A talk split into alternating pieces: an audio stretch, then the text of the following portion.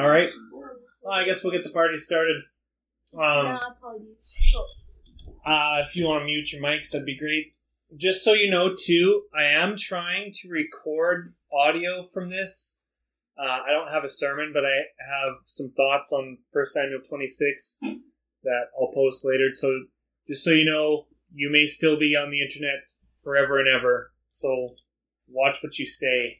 But do talk. That's not like a threat. That's just a, so you know. I wanted to start with, does anybody know what special day today is? Today is actually a holiday in large parts of the world. Anybody know what the holiday is? Before Zoe guesses. Reformation Sunday, isn't it? Reformation Sunday? That sounds amazing. I don't know if that's true, but if it is, that sounds incredible. Day of the Dead in Mexico? Day of the Dead, yeah. Day of the Dead is tied in with, I think Dennis and Barb said, All Saints Day. Yeah, today is All Saints Day. That's a fairly significant holiday in Orthodox religion and Catholicism. And I wanted to share a quick story to start today, because whenever, every All Saints Day, I think of this day 16 years ago. I was in Poland with ABC. Poland is 95% Catholic, so Catholicism was everywhere. And on All Saints Day, that was the day that we actually went to Auschwitz, to, just so my girls know, it was a place where in the 40s, German people killed a lot of people, and Auschwitz was one of the places they did that. Why? Well, we can talk about that later. But we were in Auschwitz for All Saints Day, which meant that many hundreds of family members were there lighting candles for their relatives who were killed there at Auschwitz. And it was a really powerful thing to see these candles, these family members crying and praying, these images of hope and peace and love in the middle of that place of pain and fear and hate. So I always think of that on All Saints Day. It's a portrait of small humanity in a place of terrible dehumanization, a small light in a place of tremendous darkness. I was thankful to be there at Auschwitz at all. Like, I was really looking forward to being there, and it meant a lot to me. It was like holy ground to be there, but I was extra thankful to be there on November 1st on All Saints Day. And for this morning, I'm thankful for all of you saints. I'm thankful that we can come together and share light and hope in Jesus Christ. So I think about that every November 1st, what a really special time that was. And I think it's meaningful for what this time is bringing light and hope in darkness as well. So thanks for being here. I'm glad you all made it. Dave is going to lead us in communion. I have some thoughts on 1 Samuel 26, but why don't we start? I'll pray. God, you are so good, and whatever hope and peace and love that we have, we know it comes from you. You are a light in whatever darkness is in this world. And the reason we're having online church is because of something not great, because of something kind of dark. But we know that you are good. We're thankful for the light that we have in you, for the belonging that we have together in you. So thank you for all of these saints that we get to gather together with and worship with together this morning. I'm thankful for each of them. And I pray that together, in your light, we would bring you glory. We pray these things in your name, Jesus. Amen. Also, happy Halloween. I considered maybe doing online church in my Triceratops costume, but decided against that. Dave, I'll invite you to unmute and give us some thoughts on communion. Okay. Okay, I'm going to read from John 12. Okay. Now there were some Greeks among those who went up to worship at the festival, so that would be Passover. They came to Philip, who was from Bethsaida in Galilee, with a request. Sir, they said, we would like to see Jesus. Philip went to tell Andrew, and Andrew and Philip in turn told Jesus. Jesus replied, the hour has come for the Son of Man to be glorified. Very truly, I tell you, unless a kernel of wheat falls to the ground and dies, it remains only a single seed. But if it dies, it produces many seed. So this is what I'm keying in on here, is this verse. And anyone who loves their life will lose it, while anyone who hates their life in this world will keep it for eternal life. Whoever serves me must follow me, and where I am, my servant will also be. My Father will honor the one who serves me. Now is the time for judgment on the world. Now the prince of this world will be driven out. And when I am lifted up from earth, will draw people to myself. He said this to show the kind of death he was going to die. The crowd spoke up. We have heard from the law that the Messiah will remain forever. So how can you say, the Son of Man must be lifted up? Who is the Son of Man? And Jesus told them, you're going to have the light just a little while longer. Walk while you have the light before darkness overtakes you. Whoever walks in the dark does not know where they are going. Believe in the light while you have the light, so that you may become children of the light. When he finished speaking, Jesus left and hid himself from them. I never realized this. I listened to a little sermon about this online last weekend. I never realized that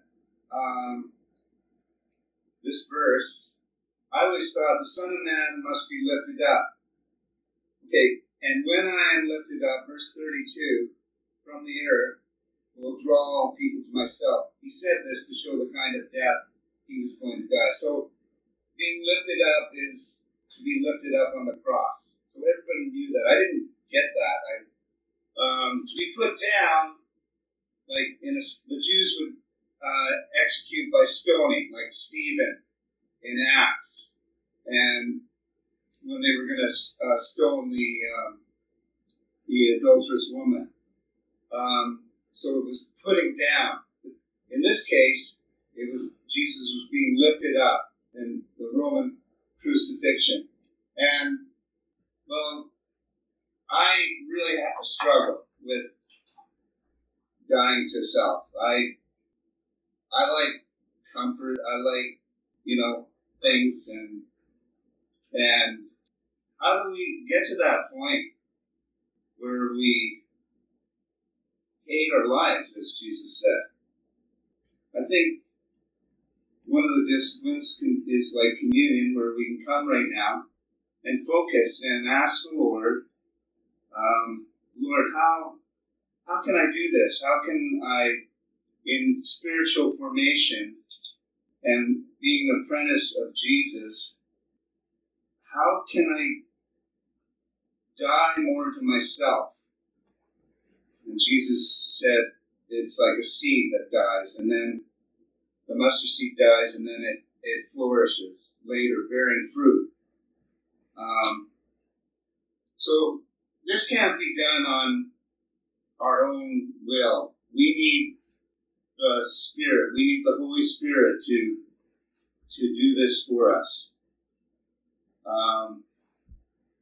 So let's pray. I'll pray and take the bread and the juice, his body that was broken, his blood that was shed in a horrible, horrible death of excruciating pain. And we'll ask the Holy Spirit. So I'll just pray.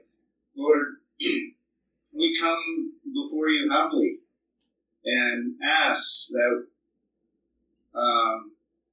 that we could see clearly, that as Paul said in Ephesians, I pray that the eyes of your heart may be enlightened, that you will know to what he has called you to in Ephesians chapter 1.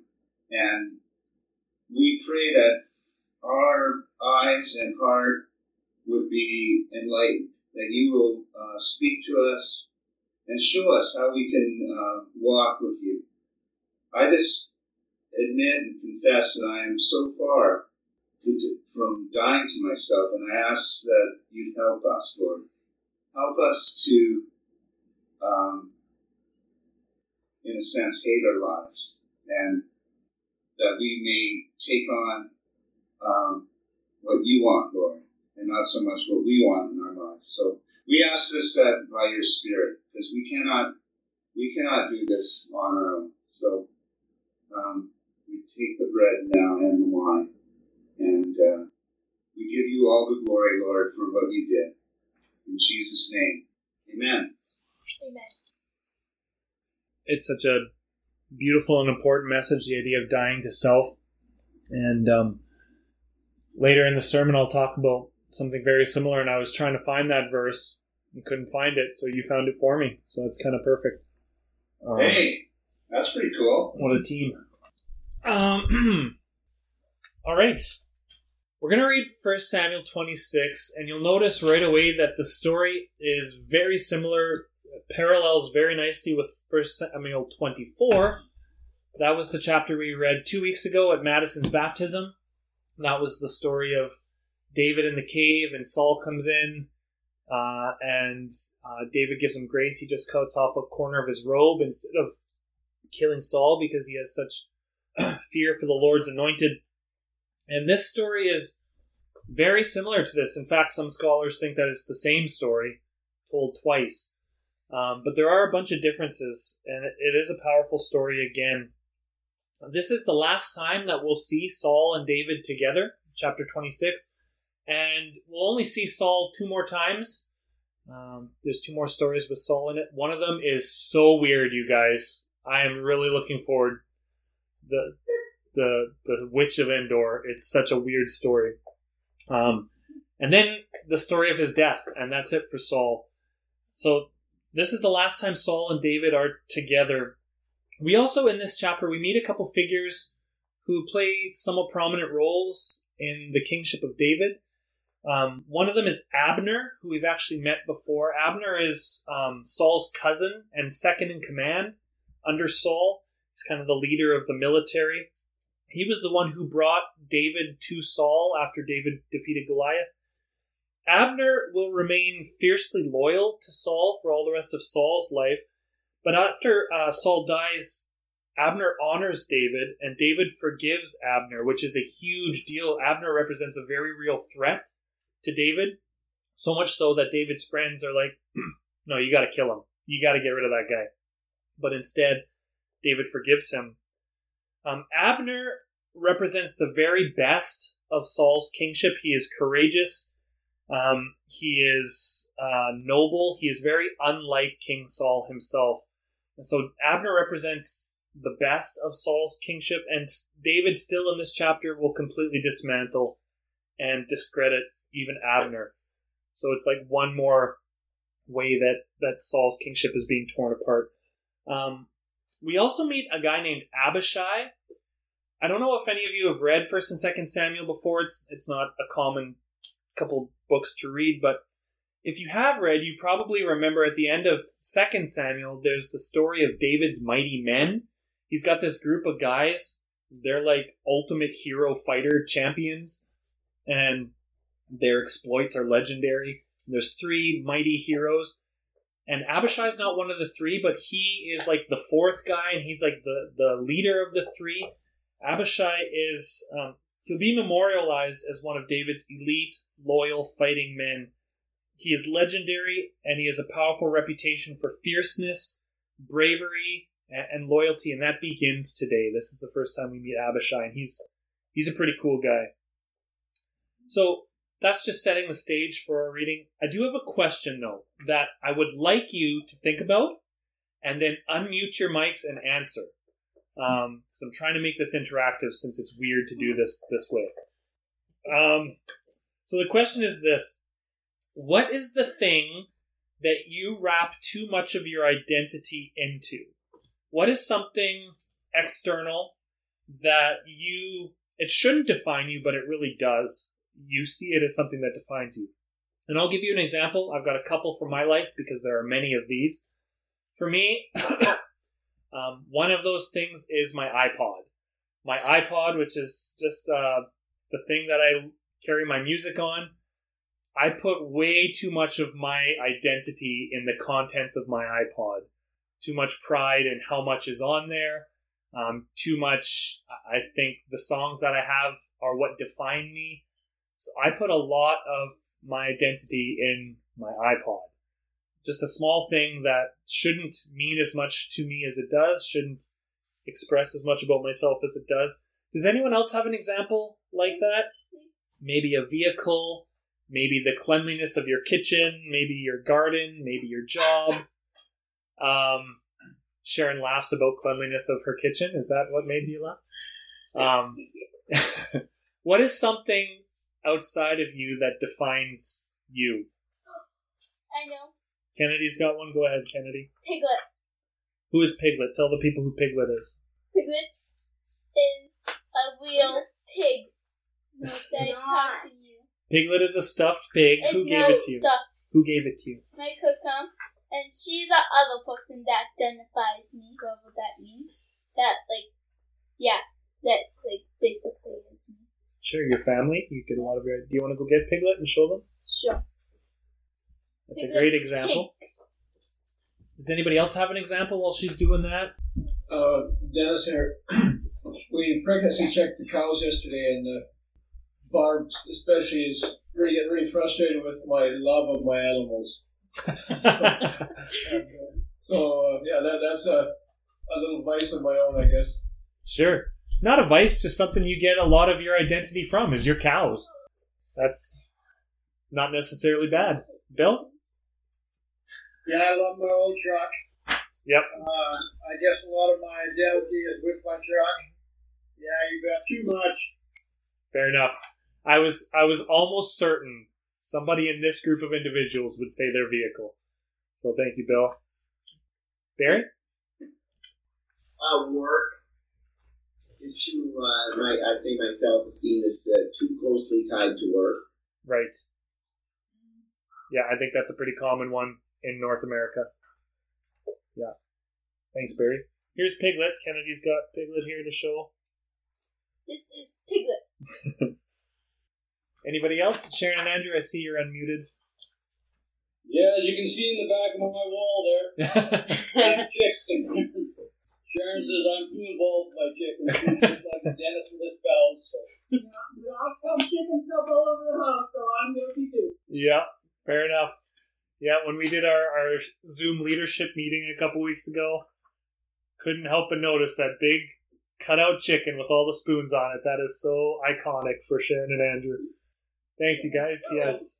Outside. I think we might get a little overboard on sourdough and kombucha and healthy cooking. All your weird Ford food. Yeah, it's amazing. And get a lot of your identity from that. And again, for all of these, there's nothing wrong with appreciating these things. I'm going to make a point about it later, but yeah, when I think of Trish, I think of kombucha, for sure. Well, thanks for all of those ideas. I'll come back to that after we examine the chapter a little bit. So let's read 1 Samuel chapter 26. It's not very long.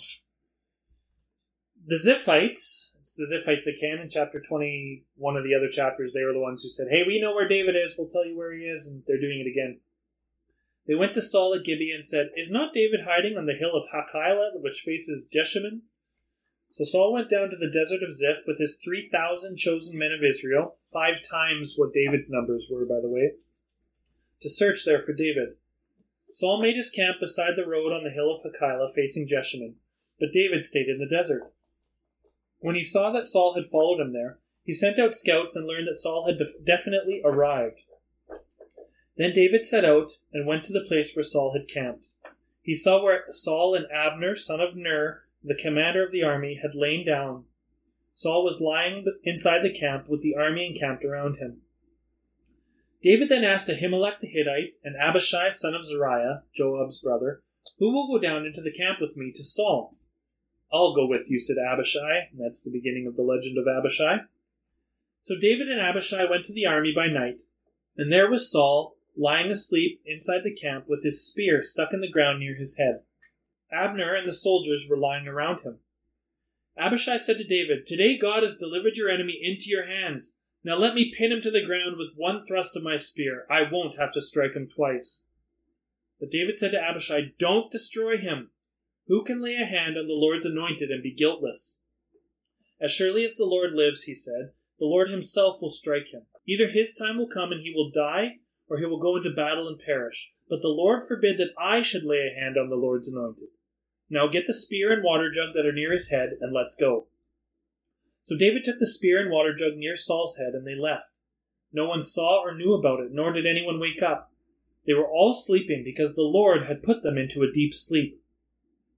Then David crossed over to the other side and stood... Actually, real quick, God is very active in this chapter. David and Abishai don't know it, but we know it. The narrator knows it. It was God who put Saul and his camp into the deep sleep.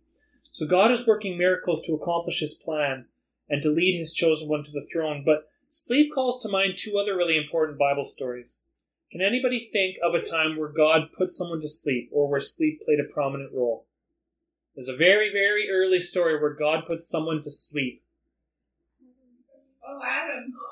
Yep, that's right. Zoe and Sharon said at the same time, Adam and Eve. God puts Adam to sleep into a deep sleep. Yeah, we can hear you, Sharon. We've been hearing you this whole time. It's okay. You haven't said anything crazy. God put Adam into a deep sleep and took one of his ribs while he was asleep and used the rib to make Eve. So that is one example. Can anybody think of another time where a bunch of people were sleeping when they should have been watching over the Lord's anointed? The jailers, when Paul was in prison? Yeah, I think they were sleeping. Yeah. The disciples. Yeah, the one I was thinking of is the disciples. Although the jailer one fits with this idea too. The disciples, when Jesus was praying in the garden the night before he was crucified, the disciples, he even says to them, "Stay awake, please, pray with me." And they all fall asleep.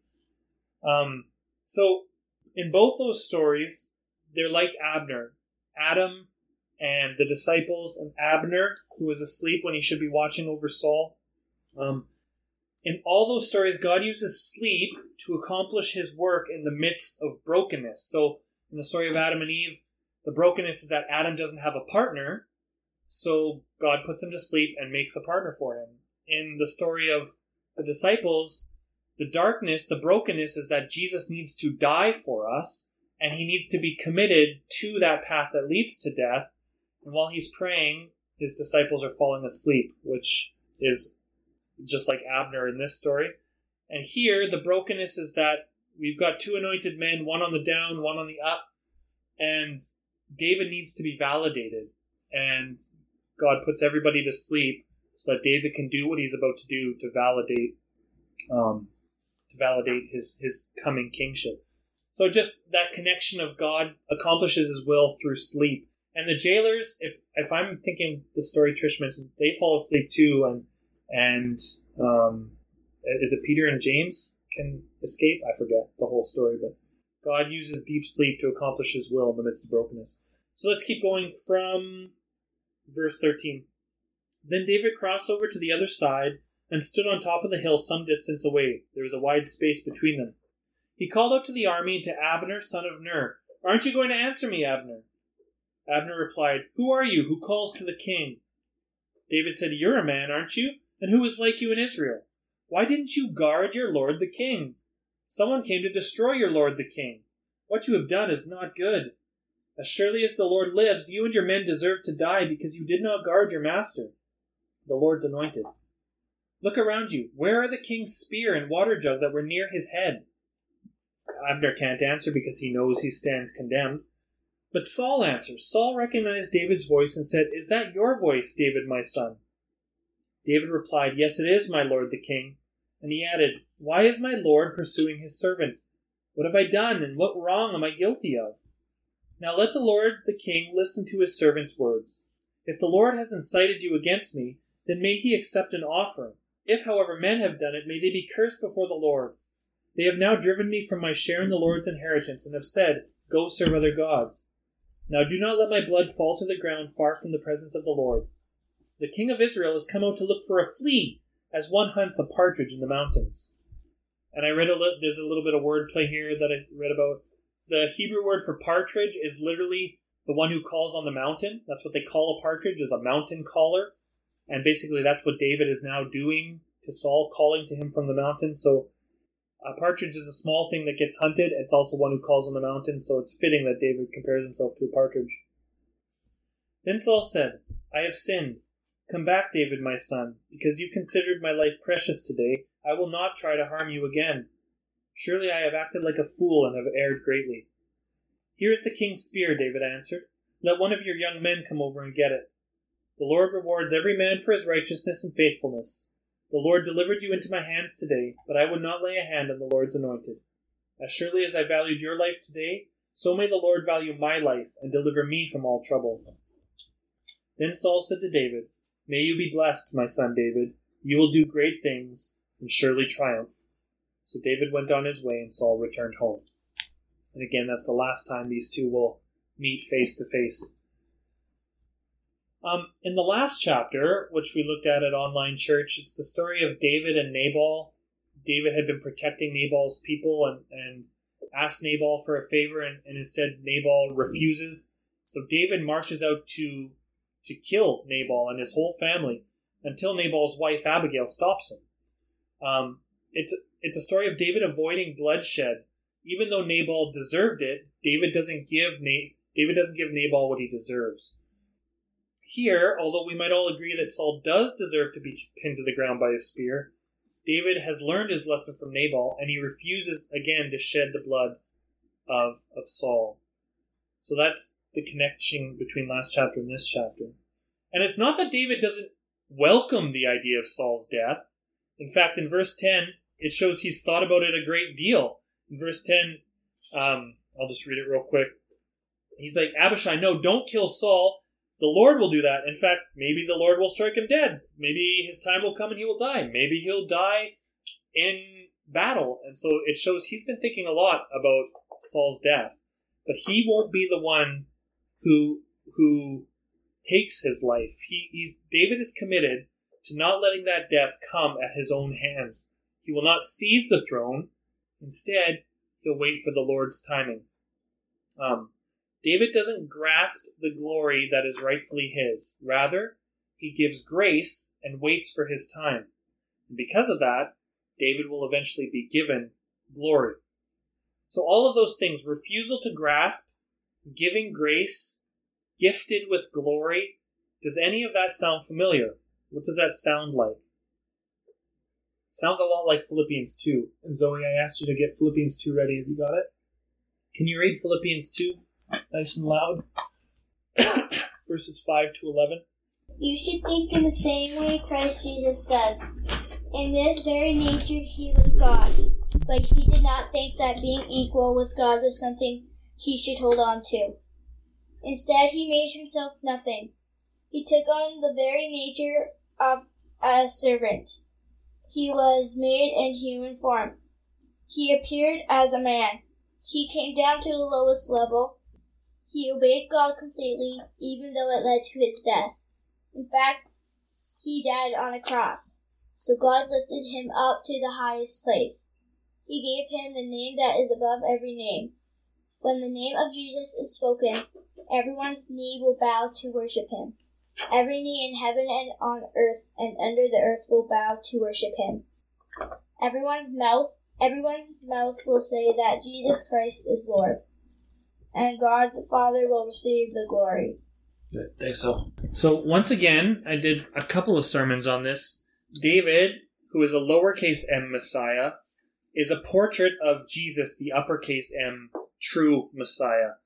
It's powerful foreshadowing. And in these stories, both chapter 24, which we read at Madison's baptism, and 26, which we read today, in both, David doesn't grasp power. Even though we all know the power is going to be his, and I'm sure David is very impatient at times, having to deal with Saul, but he doesn't grasp the power. He waits for God's timing, and while he waits, he glorifies God by giving grace and life to those who deserve death, namely Saul, who is pursuing him for no good reason. He sees the value in others. Saul is the Lord's anointed one. He's like, I could never touch the Lord's anointed. I can never do that. He sees value in Saul, and he humbles himself completely in the light of the value of his enemy. And for that patience, for trusting the will of God and the promises given to him, for his goodness and humility and grace, for having the very heart of God. What is David rewarded with? He's rewarded with glory. He's made a king. Jesus, I think, likewise, not I think, I know that Jesus likewise sees that same value in us. Not that we are special and anointed, but we are called and chosen and set apart by God. In a sense, we are just as anointed as Saul was. And Jesus sees our value in us. He sees the value in all humanity. And because of that, he is patient with us. Though we deserve the spear, instead, he gives grace. He humbly serves us in the same way that David bows down and humbly serves his king, Saul. Jesus trusted the promises his father gave him, and now he is raised, as Dave talked about in his communion message, now he is raised to the place of highest glory. And he invites us to join him in that glory. But there's a warning for us here. It's not by accident that David takes Saul's spear from him. That spear, like my iPod, or like Dennis's cows, or like Bill's truck, that spear is the thing that is the defining item for King Saul. In chapter 17, that's where David goes out to fight Goliath, and we hear a lot about Goliath's spear, right? Its head is as big as a weaver's loom or whatever. It's this massive spear. We hear a lot about the spear of Goliath, but we don't hear anything about Saul's spear because Saul is too cowardly to go out and fight Goliath. He needs a little shepherd boy to do his fighting for him. We don't hear about Saul's spear then, but in the next chapter, chapter 18, we do hear about Saul's spear because that's when he gets jealous of David and flings his spear at David. And then chapter 19, same thing, flings his spear at David, intending to pin David to the wall. Chapter 20, same thing. He doesn't fling it at David. This time he flings it at Jonathan, his own son, out of jealous wrath. He intends to pin Jonathan to the wall. So 18, 19, 20, we hear all about Saul's spear. Later in chapter 22, David is fleeing from Saul and he gets some help from Ahimelech the priest. And when Saul finds out about it, this is what it says in chapter 22. It says, Saul heard that David and his men had been discovered, and Saul was seated under the tamarisk tree on the hill at Gibeah, with all his officials standing at his side and with his spear in his hand. So whenever we get a portrait of Saul and his jealousy and his wrath and his short-sighted desire to grasp what is his, whenever we get that picture of Saul, he's always got a spear in his hand. And he's either flinging it at someone or really ominously like using it to threaten people around him. Saul with spear in hand is an ominous and foreboding image. That spear represents all the cowardice, all the jealousy, all the wrath of Saul. That spear represents his unwillingness to follow God's will and his stubborn insistence on doing things his way, no matter what the cost to people around him might be. We have many spears. I have many spears in my life. My iPod is one. That's a more lighthearted one, but I have other things that I cling to. I cling to pleasure. David mentioned this in his communion message too. Wanting comfort, wanting things to be easy for myself. I cling to that. I cling to my ego. I cling to my selfish desires. There are many spears in my life that I cling to. And when things don't go my way, I grasp onto what I can.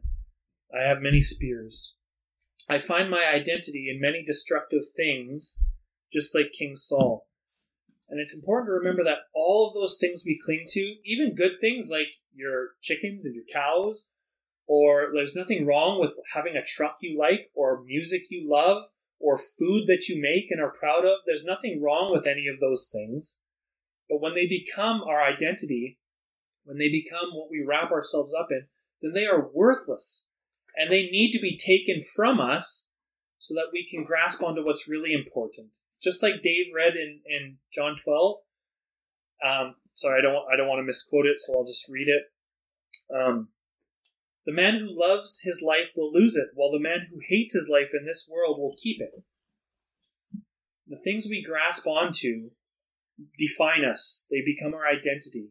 And so what are we grasping onto? Saul, he grasps his spear, this portrait of wrath and power and control. That's what he turns to and grasps, and it gets taken from him for him to learn a lesson. And so the lesson is similar for us.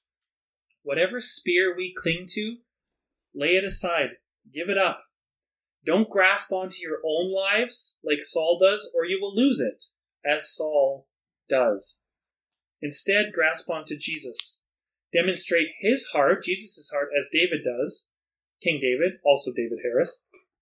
Demonstrate God's heart, as David does, through grace to others, forgiveness of enemies, patience in God's plan, humility, and seeing the divine value in our neighbors. Those are all the things that King David does that show his heart for God, and those are the things we should grab onto. Those are the things that should define us. And rest assured that if you let those things define you, if you let Jesus define you, then as with Jesus, there's glory waiting for you. So that's 1 Samuel 26. There's some crazy stories coming up that I'm really excited to get into. Does anybody want to add anything to that discussion of things we grab onto, of Jesus, the humble king who is glorified? Does anybody want to add anything to that? Hey, just a really quick note. At this point, Angeline spoke up and had some really good points, but my microphone couldn't capture her audio very well. So basically what she said is that even good things can become like a spear to us. I wish we would have caught it. She made some good points, but here's my response to her good point. Yeah, anything that becomes an idol, the best things can be destructive. In fact, Saul was elected king. He was named king, so he could use that spear.